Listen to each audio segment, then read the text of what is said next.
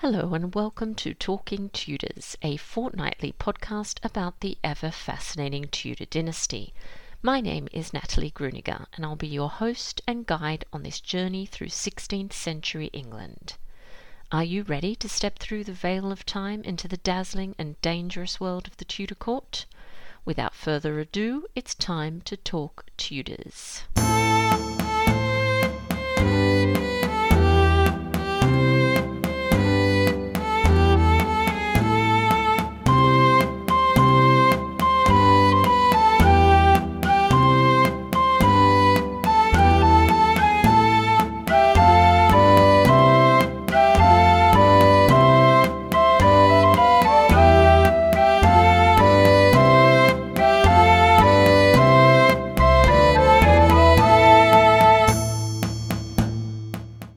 Hello, everyone. Welcome back to another episode of Talking Tudors. I'm your host, Natalie Grueninger. Thank you so much for joining me today. As always, I'd like to start by acknowledging and thanking the wonderful listeners who continue to support my podcast on Patreon and extend a heartfelt thank you to everyone who's taken the time to rate and review the show. This really does make a difference. If you love the podcast and you never miss an episode, I invite you to join the Talking Tudors patron family. Visit patreon.com slash talkingtudors for more information.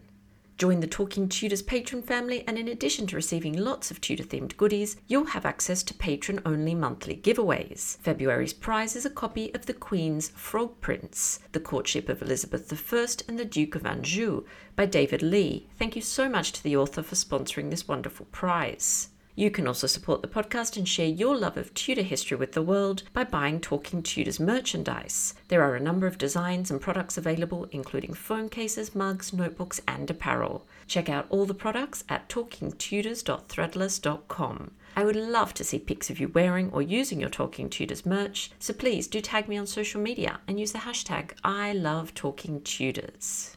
Now, on to today's episode. I'm excited that joining me on the show to talk about the Boleyns, from the Tudors to the Windsors, is Amanda Harvey Purse. Amanda is a Fellow of the Royal Historical Society and has studied the Tudor era at the Universities of Roehampton and Glasgow. She's worked for many London based museums and has written for History Hit, the Charles Dickens Society, the Anne Boleyn Files, Historic Houses, the Whitechapel Society Journal, and many more. The Boleyns from the Tudors to the Windsors is Amanda's first book surrounding the era of the Tudors and takes a unique view of the Boleyn family narrative, of which Queen Consort Anne Boleyn was a member, of course, and has included also some new research. Our conversation's coming up straight after this short musical break, courtesy of guitarist John Sayles.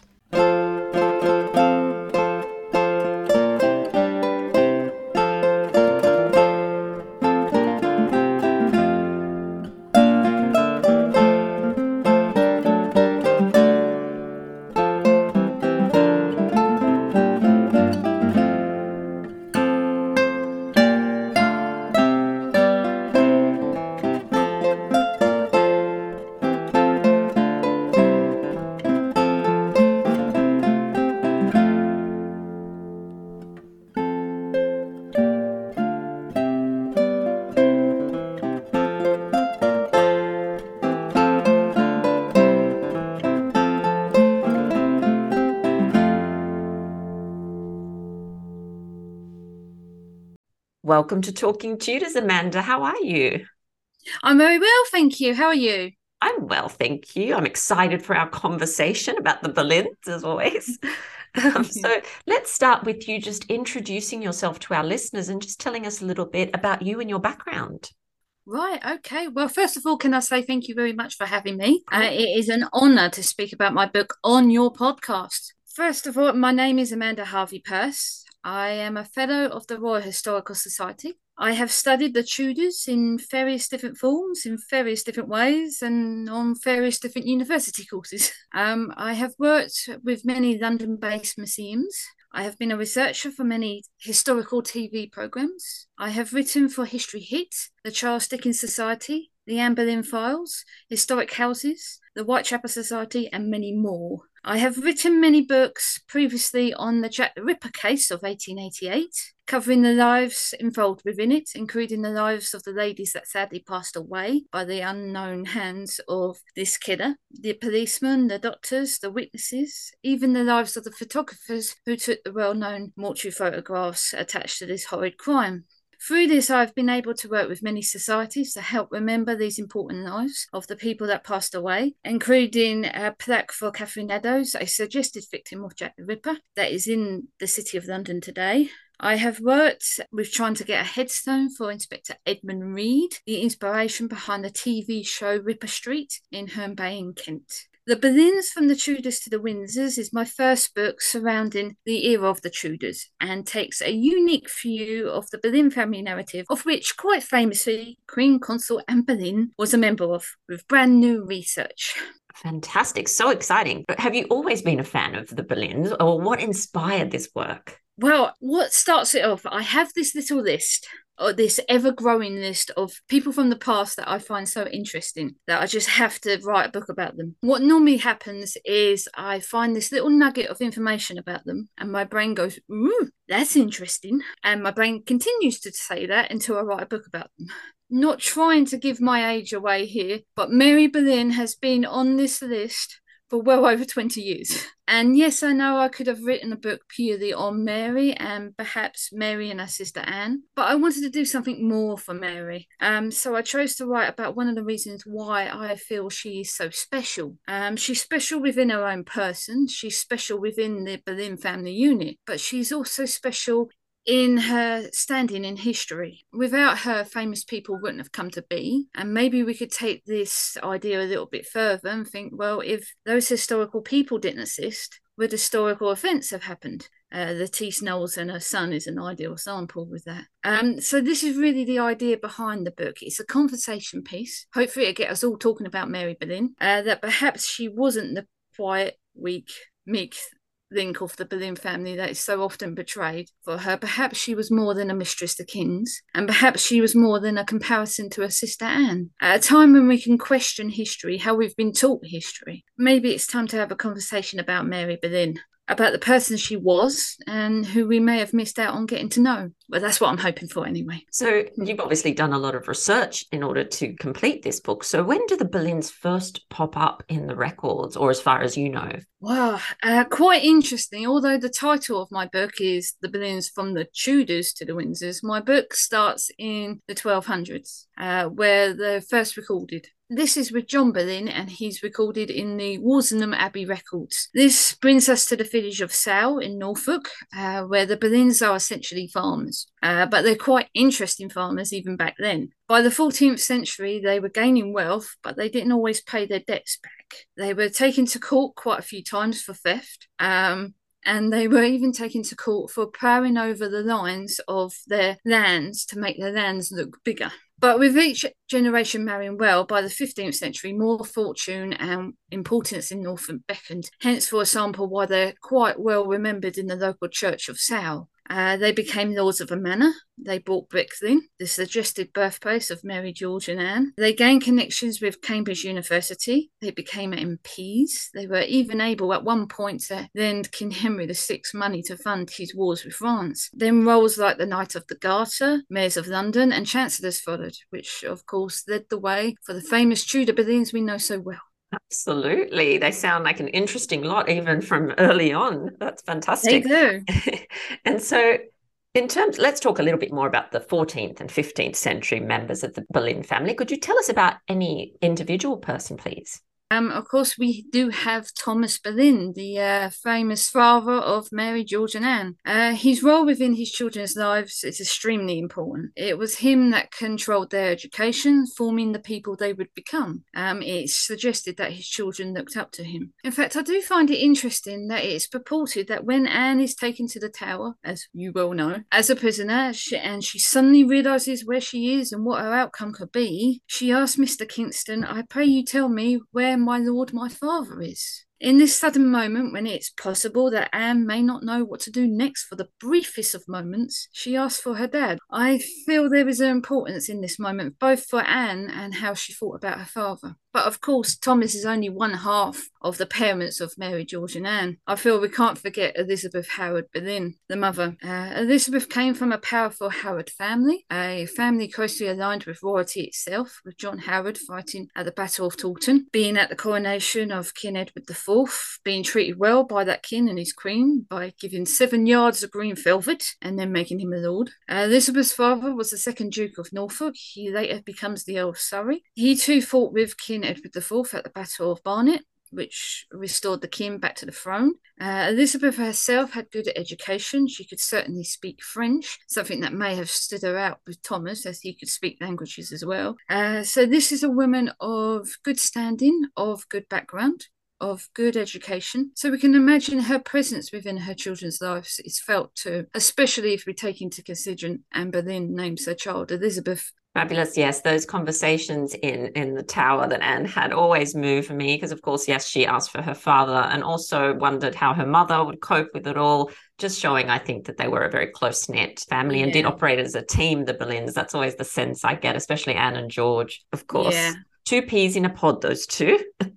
um, so I know you moved on and looked at some of the 16th century members of the Boleyns, apart from just the Boleyn family as well that we know, the more famous ones. So do you want to tell us about some of those that you feature in your book? One of the um, ladies in the book that takes up quite a chunk of the book because of her importance is uh, Mary's granddaughter, Lettice Knollys. Uh, she's often described almost as a third wheel in the love relationship between Queen Elizabeth I and her favourite Robert Dudley. But I'm not sure if that's a true description. Looking at this relationship from the Lettice's point of view, I'm not sure she would have seen herself truly as the third wheel. The fact that both Lettice and Robert must have had some idea of the trouble they would have been in, one by marrying without permission, and two for Ro- Robert to have married at all, and yet they still do it. Lettice is not just Robert's mistress, but he chose her to be his wife. Um, it does seem to suggest that they may have been in love with each other to have risked so much. Then we have their married life. Lettice, although away from court, lived as Robert's wife in Robert's homes, such as Leicester House in London, where she gave birth to Robert's son, and where he made sure that she had the best doctors to help her. She lives in the luxury Robert's career could offer the couple, with having over 150 members of staff. When their son passes away on the 19th of July, 1584, uh, the 41st anniversary of Mary Boleyn's own death, Robert's courtier mask drops. He leaves Nonsuch without permission, without telling the Queen, and rushes to be beside his wife. It's often said that in times of crisis, the true nature of a person is revealed. Uh, this act and the way it's done could suggest the true love Robert had for his wife. He even gets angry with people at court, especially with the Queen, for showing him kindness after the death of his son, but only William Cecil shown kindness to Lettice, as Robert writes to Cecil thanking him for his kindness. Uh, upon Robert's death, he gives the Queen a set of pearls, ones that are purported to be seen wearing by Queen Elizabeth in her famous Armada portrait. But for Lettice, he makes her a wealthy widow.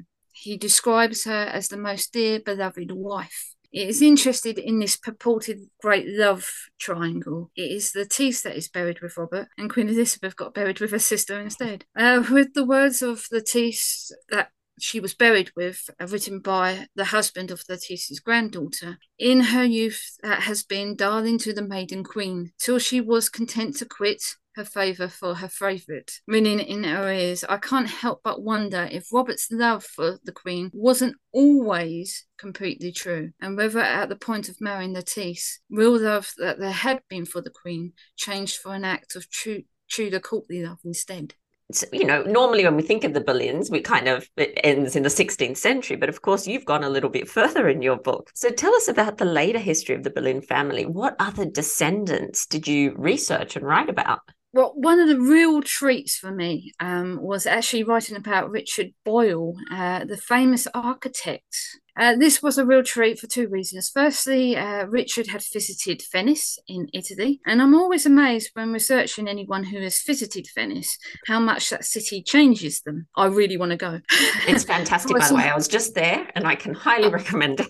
oh, right. Okay. I'm very jealous. For example, when Princess Louise, Queen Victoria's daughter, visited there, it seemed to renew her spirit, and the artwork she made there is truly beautiful. I would suggest that if anyone gets the chance to visit the Royal Archives at Windsor, do not miss Princess Louise's artwork of Venice. However, for Robert, he arrived in Venice. Uh, he has a career all set for him for music. He leaves loving the Palladian style of the architecture of Venice is famous for, and he be- comes home as an architect. The second reason I uh, find researching Richard Boyle a treat for me is that I love historical buildings. All the history, all the little secret attachments that meant something all those years ago but mean nothing now, so people walk past them, never knowing the secret codes, symbols, riddles that can unlock the past. I love all that. I'm very much a Dan Brown fan, Da Vinci Code, and everything like that. Uh, so to write of a man that has designed many of the famous buildings we know today, like Chiswick House, Burlington House and Westminster School was something truly special. Also, for me, Richard Boyle stands out a little in this book, as most of the relations of Mary Boleyn have a connection in some way to royalty, to the royal courts, even if we travel through the centuries and eras. Richard, however, is not a courtier. He's a musician and then he's an architect. So he shows us the creative side of the Boleyn family instead. Uh, however, if we look closely, we can still find comparisons to his Tudor counterparts. Richard has completed a few commissions before designing Westminster School, but these were within his own family. Now he needed a commission from outside his family, proper paid work.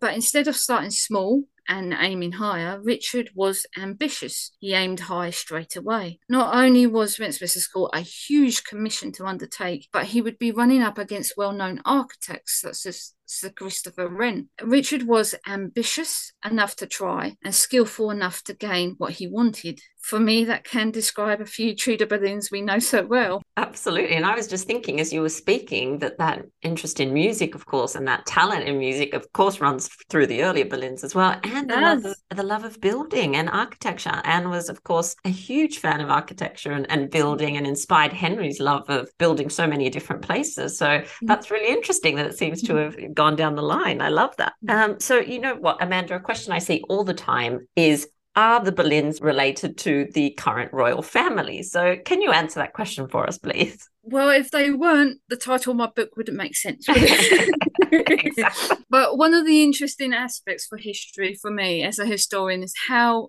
often, like you say, history repeats and it seems to be so in tune with itself. For example, the normal Boleyn family narrative can focus on Anne Boleyn for obvious reasons, and because that it can be described as Anne gave the family their biggest rise, but also their biggest failure with the ultimate demise. Uh, but the Boleyns would have one final hurrah in Queen Elizabeth I, the Glorious Gloriana, and the Golden Age. However, is that the complete narrative? Which is the whole idea of my book. Mary Boleyn literally gives us the same thing. Anne gives us Queen Elizabeth I, Mary gives us Queen Elizabeth II. However, with Anne's Elizabeth, the story ends with her. The Tudor age ends with her, and so really does Anne's story. With Mary's Elizabeth, albeit we have to wait a lot longer for it, it doesn't end with her. Mary's bloodline, Mary's DNA, is in King Charles III in his children, in his children's children, and in so many different ways as well. So, with this in mind, can we say that the Boleyn's final hurrah was with Queen Elizabeth I?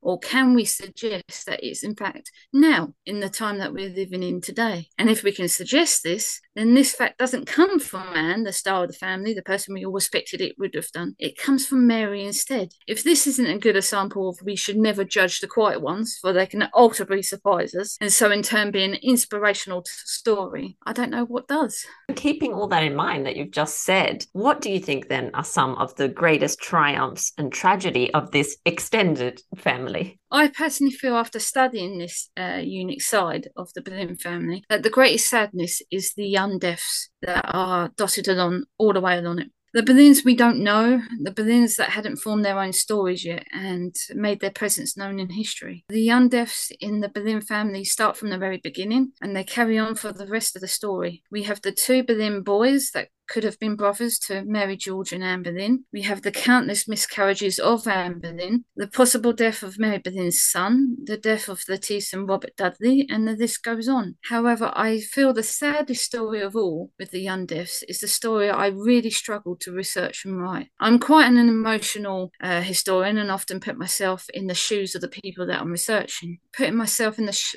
shoes of Sunita Lambourne was really heartbreaking. She marries William Cavendish, but he preferred to be known as Charles, secretly on the 26th of September 1839, and from the start, things do not go well. Sunita is not accepted into Charles's family because she is the daughter of a gypsy and a horse dealer. The fact that this was made clear to her is that they married in secret and that her father had to hide his profession on the wedding certificate. After the wedding, Charles goes back to Oxford to complete his studies, leaving his wife alone in London, living under her maiden name and only occasionally being visited by her husband. Each time this happened, Sunita fell pregnant, gave gave birth and sadly lost each child. Her father then becomes ill. He gets moved into asylum where he passes away in a building that is now Bethnal Green Library in London. When eventually Charles's family are told of the marriage, the couple is disinherited and they have to find their own way in the world. But to fit in with her husband's social circles, Sunita feels she needs to take a drastic step.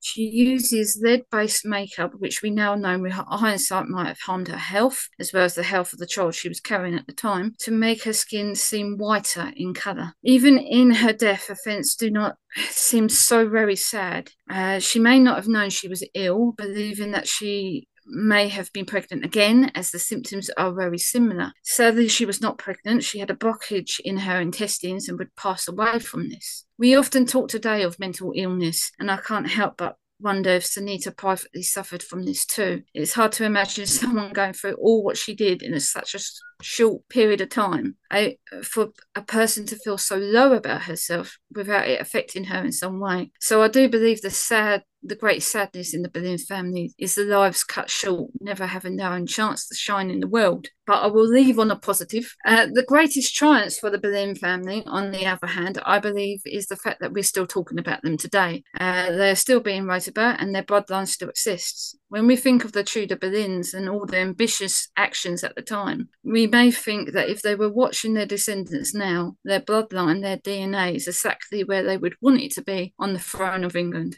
Wow, that's that is a fantastic way to end the main segment of our podcast. And I totally agree with you. I think they, of course, are polarizing and they divide opinion, even still 500 years after. But I think it's wonderful how they draw people from all over the world. I've connected with so many people, you know, with a shared love of the Boleyns and Tudor history. And I think that is really one of the triumphs. You're right. But that was a heartbreaking story that you related there, Amanda. Oh my goodness. Yeah, it was a real struggle to research, but it had to be a story put out there. So, um, are you working on any new books at the moment? I'm actually working on three. wow, three uh, books. Uh, yes, so I'm very busy and I, I'm constantly writing. And hopefully, when it comes nearer the date, I can come back and share all because it's a, a second to the Boleyn book. So it has connections to the Boleyns. It's about a situation very famous in the Tudor period that may not have been looked at before in this way. So I, if you have me, I'll be of happy course. to come back. Well, you've piqued my interest now. I, I want to hear more. I can't wait. All right, mm-hmm. fantastic. now, at the end of episodes, when I have my guests for the first time, we like to play a little game of 10 to go. So these are just 10 questions just to get to know you a little bit better. Don't worry, nothing scary. Okay. so the first one, what's something that you love about where you live? I suppose, in a very geeky way, it's all the history. I am surrounded by history, and with the many books that I've written in the past, to find that the people that I write about have connections to where I live is a little bit really okay. I know that place. um, so yeah, it's all the history. Yeah, that you are very lucky. I can definitely say that. so, what was the last film or or television series that you watched? I think the last film I watched was Mary Queen of Scots. Oh yes, um, uh, with Margot Robbie. Yes, I have seen it. Lovely scenery in that one, actually. Um, so yeah. you're you're obviously very busy. You're writing three books at the same time.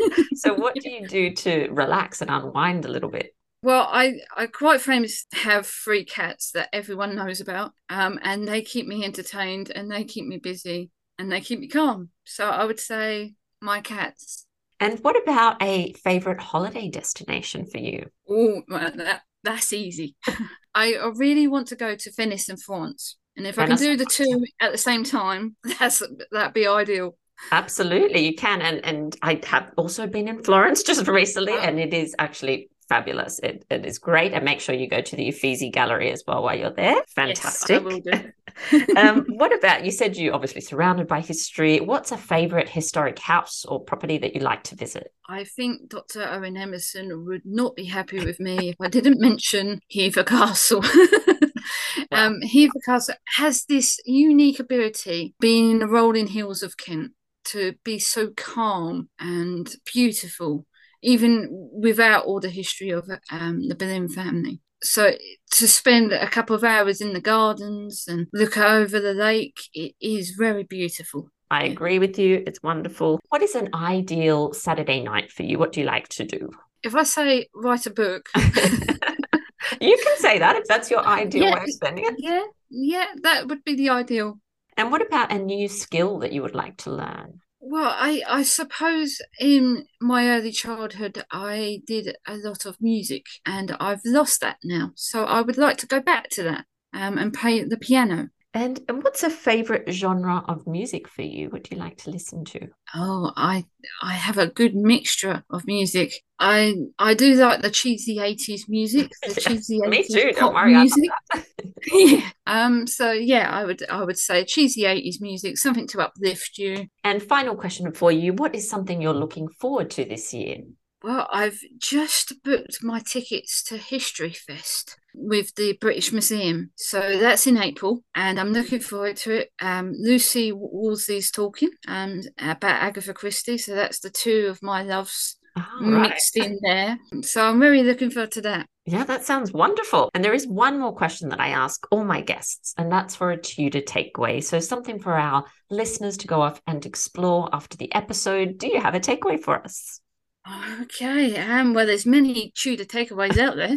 there certainly um, But I would personally like to say uh, Tudor Secrets and Myths Facebook page. If you haven't heard of it, it's something I work on, um, and it was set up during the COVID lockdowns um, when we were all feeling a little down. Um, and history has this ability to be in positive, so I wanted to share this positive feeling in a way that we can all come together to enjoy history. I have been able to work with some really lovely and wonderful authors, historians in this mission, such as Tracy Borman, Elizabeth Norton, Sarah Gristwood, obviously the lovely, lovely Dr. Owen Emmerson, um, and even had videos made by the beautiful voice of the Tudor Songbook and the lovely group Historical Legacies, who dress up as historical characters at historical places. They even have a Mary Boleyn in their cast, which I can't explain how much that means to me. All these and many, many other wonderful people have not just given up their time and their knowledge for this page, but they have done it for free. So that all the articles, videos, events, prize winning competitions are all free to enter, read, and write. That is the main aim of this Facebook page to ha- make this positive subject free and accessible to all, that we can all come together to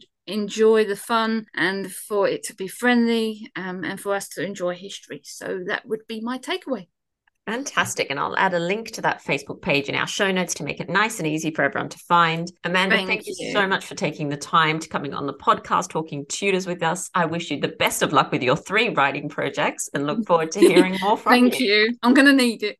Well, that brings us to the end of this episode of Talking Tudors. Thank you so much for joining us. I absolutely love to hear from listeners, so if you have any comments or suggestions, or just want to say hi, please get in touch with me via my website, www.onthetudortrail.com, where you'll also find show notes for today's episode. If you've enjoyed the show, please share the podcast with friends and family, and don't forget to subscribe, rate, and review. I also invite you to join our Talking Tudors podcast group on Facebook, where you can interact with other Tudor history lovers and hear all all the behind the scenes news. You'll also find me on Twitter. My handle is on the Tudor Trail and on Instagram as the Most Happy 78. It's time now for us to re enter the modern world. As always, I look forward to talking Tudors with you again very soon.